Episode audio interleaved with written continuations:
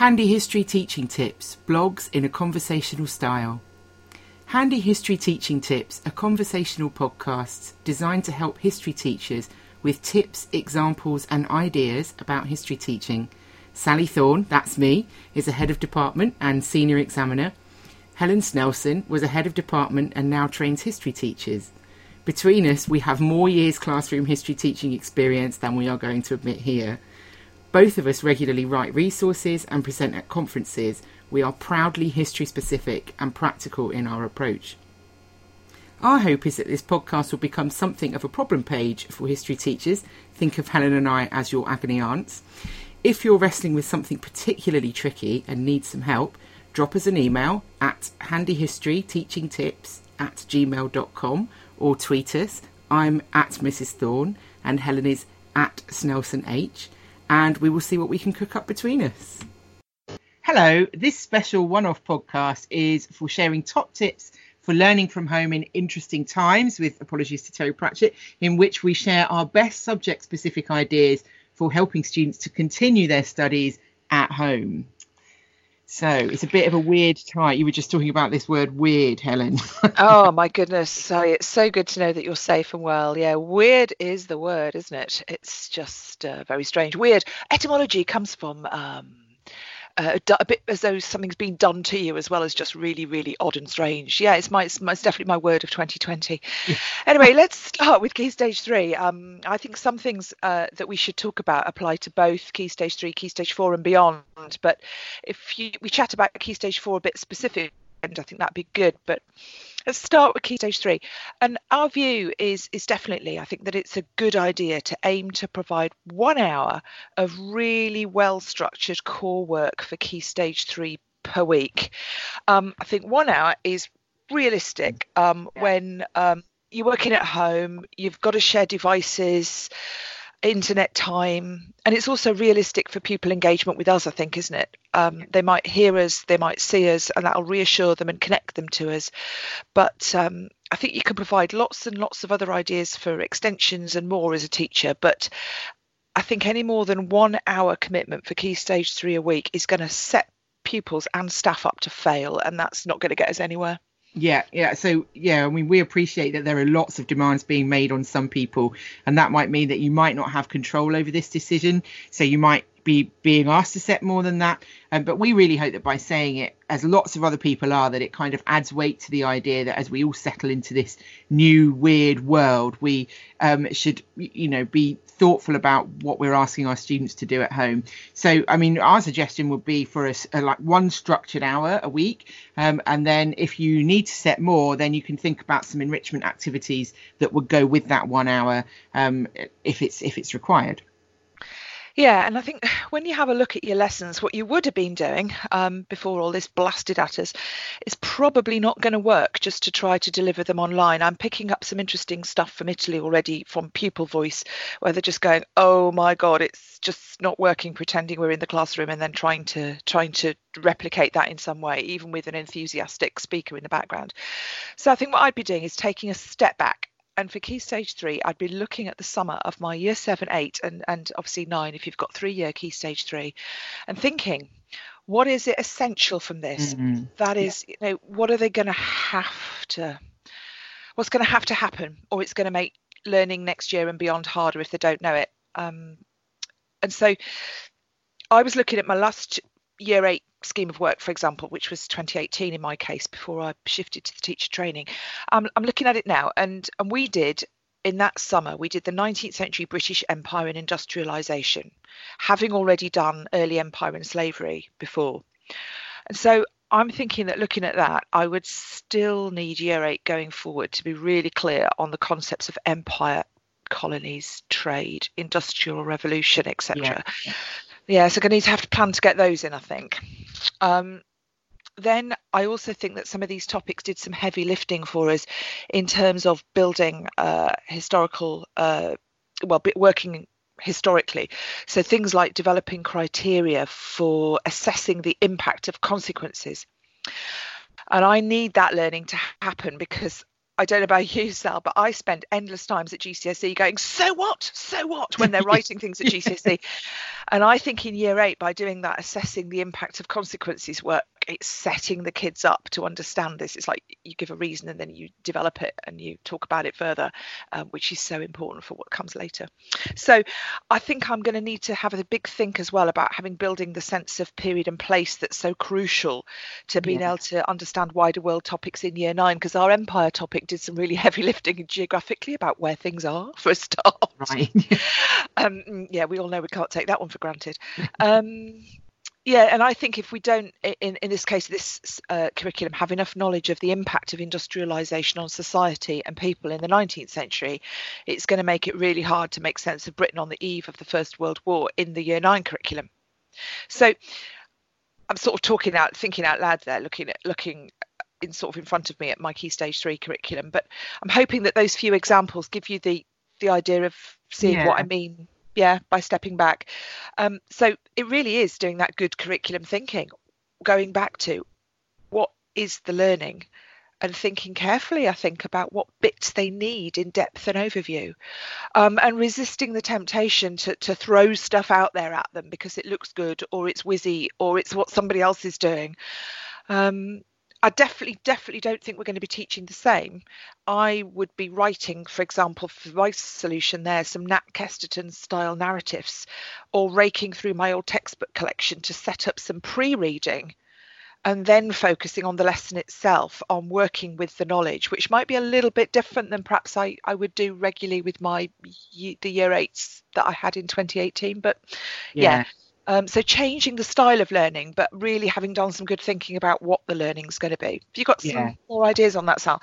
Yeah, I completely like once you've figured out what the um what you want them to learn so and then the how is the is the really important bit i think next because it's just i mean i know that i i like to talk in my classroom. I spend a lot of time talking. Um, i don't think that necessarily works um, at, at, a distance. So um, what i'm trying to do is think about um, what sort of activities i can set that will really help them like really challenge them. So uh, with my uh, year sevens um, we were thinking about later this year we're going to be teaching them about the Tudors and the wider Reformation. Um, so that would have been kind of towards the end of year seven. So this year um, I intend to give them some readings from the books that I use for A level. So um, I completely agree about having subject matter that's really going to engage them. Um, and I'd add that also we want to give them something that's quite challenging because I think a lot of the students are going to find that the novelty of not being at school wears off pretty quickly. Um, and uh, maybe I'm institutionalized, but it's already worn off for me. So we can definitely make hay while the sun shines here by giving them some quite meaty tasks to do. So they'll be away from the distraction of their peers. Um, you know, they might be a bit bored. They might want, you know, they, they, if you're setting work for them to do at home, then I think they're going to, they're going to want something that it feels worthwhile doing it. It's not just really easy stuff that they can do in a in a you know matter of minutes. So there are uh, what I've, I've I'm lucky that I've got a lot of Tudors books because that's what we teach for A level. So I'm going to work through those, um, scan some a couple of pages in here and there there are masses of ideas out there on how to help students to kind of navigate tough readings. But my absolute favourite thing to do is to start by providing summary sentence sentences for each paragraph that the students have to match to the paragraph. So as they read it, they go, okay, well, which sentence describes that paragraph? Okay, it's this one. I think that really helps them to kind of navigate through the reading. Um, and then once they've done that, then they can do a short list of comprehension questions, so answer those.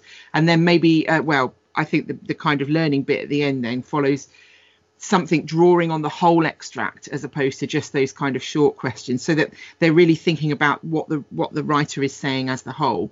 So that might be my my structured lesson around the tudors. And then for complementary learning that week um, you know maybe i'd recommend resources. Obviously i would recommend resources around the mary rose. It's my absolute favorite. And so they could maybe watch the documentary skeletons of the mary rose which is still on 4od um, and maybe followed up with some re- learning resources from their website or if that doesn't really work, then uh, another thing that I really love is is Black Tudors. And um, they could read Tudors, uh, read chapters from the Black Tudors, or you can get Black Tudors on Audible, so they could listen to different chapters there, um, just to kind of give them that that kind of wider sense of, of Tudor period. Oh, those are lovely examples. Really, yeah. Let, let's let's let's have an aspiration to to challenge, and and and I think there are different ways around it for for different kids, and we'll come on to a bit like that later as well. But um, a key tip then, isn't it, is going to be going back to the core. What do they need to learn? And that will give us a really strong spine to the terms learning. And then the enhancements, such as that brilliant doc on the Mary Rose, can be can be added to it. Um, and uh, hey, yeah, they're not going to have the discipline of school and the power of our personalities to engage them. So we're going to need to pay more attention to subject matter that's going to really hook them in. And you know, Sal, before we started this chat, I was thinking this is returning me to the good old SHP principles. Oh yeah, yeah. It's it's just magic. We think those guys cracked it way back in the sort of 1970s, and and I was thinking I would be building in lots of stuff, thinking about history around us, history in the news. Yeah, making yeah. it relevant, making it rigorous, like picking up all of those six principles. Great, isn't it? And and I'd be adding to that history around us and in the news. I think I'll be adding some oral history. I mean, some of yeah. you will know I, I love that anyway. But but actually setting them up with some really good enhancement ideas that connect to the topics that you're using in your core hour, but that use the history of the family. It'd be just a great way to talk to grandparents over Skype, for example, with a bit more structure and purpose purpose because I don't know about you, but we're already running out of interesting news because none of us have yes. been anywhere. yeah, yeah. It's like, oh god. So it's like instead of sitting there going, right, what am I going to say to Granny this time? It could be like, oh, I've got these questions. Right, yeah, I'm going to interview you about yeah. What you remember? Yeah, I just think that's got real potential and and and could do some really really interesting interesting uh, learning and questions and inquiry and yeah. yeah. I I mean, there's I've seen somebody other people have been doing this. I think this is quite a popular project, but year not my year nines are currently doing a project where they've spoken to an elderly relative or um, an older family friend, and then they have to choose one thing that they can remember from history, and then they go away and research that and, and do a presentation on that. So we end up with quite a lot of presentations about all kinds of things. Um, I think I might have talked about this before, but I really love it because of the stuff that comes out of it. And my colleague Marianne, uh, she was doing this with her year nines actually, sadly, before we went into lockdown. So they, they've kind of already done that. But somebody brought in a, um, her grandmother's, her great grandmother's diary from when she'd visited Germany in the 1930s. You're like, like mind blown. You just the yeah. amazing stuff that's at home that Fantastic. they can find out.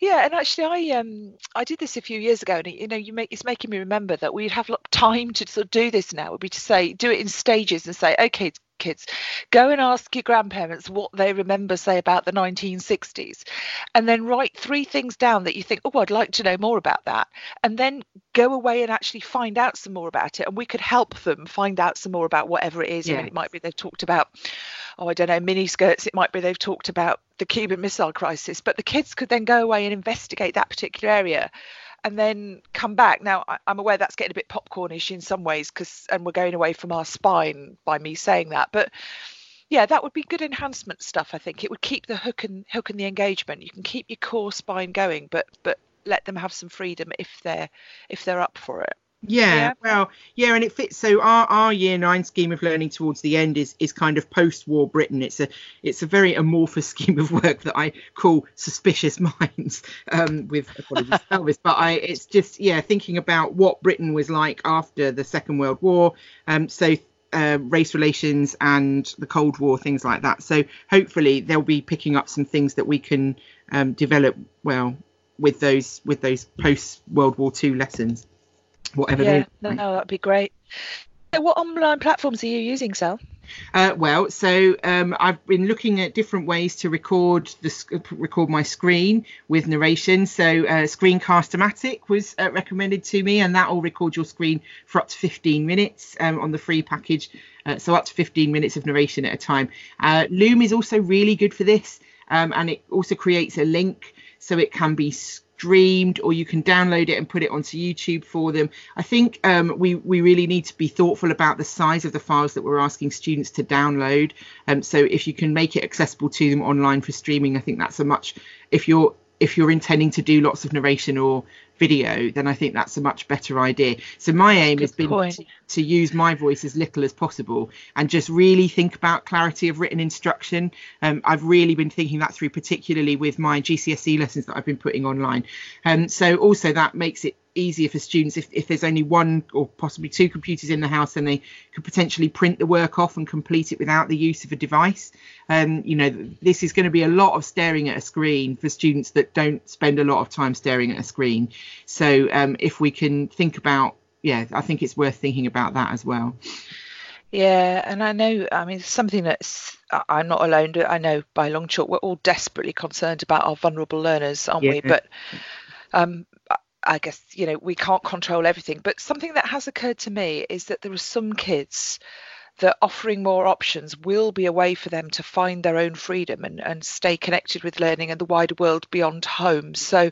we've got to hang on to the hope, hang on to the hope of that, that if we can make things accessible um, in its in its widest sense, then Yeah. you know kids can yeah find, yeah and can hang on hang on in there.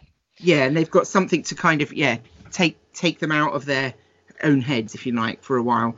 And i think um, i've also been thinking about what my students are able to access from their phones that they might not need um, a laptop or a computer for. And so because kind of working on that basis that they're likely to have some device even if it's very small.